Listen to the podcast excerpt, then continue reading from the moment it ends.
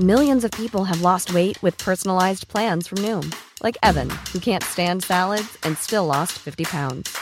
Salads, generally, for most people, are the easy button, right? For me, that wasn't an option. I never really was a salad guy. That's just not who I am. But Noom worked for me.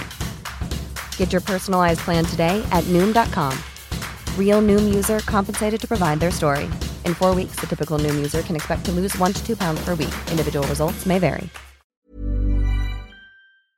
Talk Sport. This is the Talksport hit. I'm Kane Reeves. And I'm Fern Bosch. Well, the fallout from the Champions League final continues with the Chief of Police in Paris defending the use of tear gas on Liverpool fans. Didier Lallement says to do so is the only means known to police to make a crowd step back without charging at it.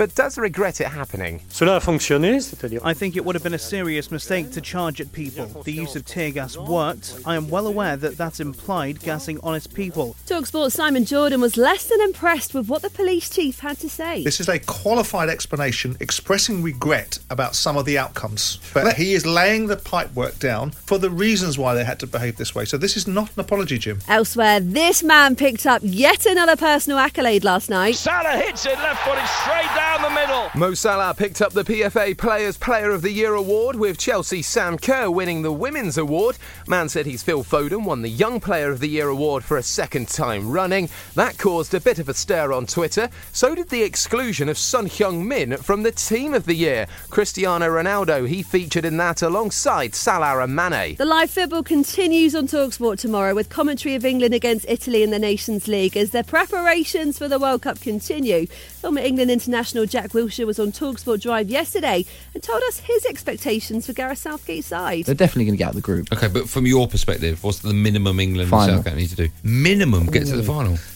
No pressure then. Wilshere also opened up about his short stint playing in Denmark. Why did you make the decision to play over there? Because you, you had no other decent offers. No, and, you- I, I was and if you talking, wouldn't have yeah. played, you no, would that stopped. was yeah, that was the only concrete. Right. offer. There So was if you- if you wouldn't have taken yeah, that- I was probably a week away from stopping. But still no word on where Jack Wilshere's future lies. Elsewhere, Northern Ireland are still without a win in the Nations League. Their 13th attempt ended in a very disappointing 3 2 defeat in Kosovo.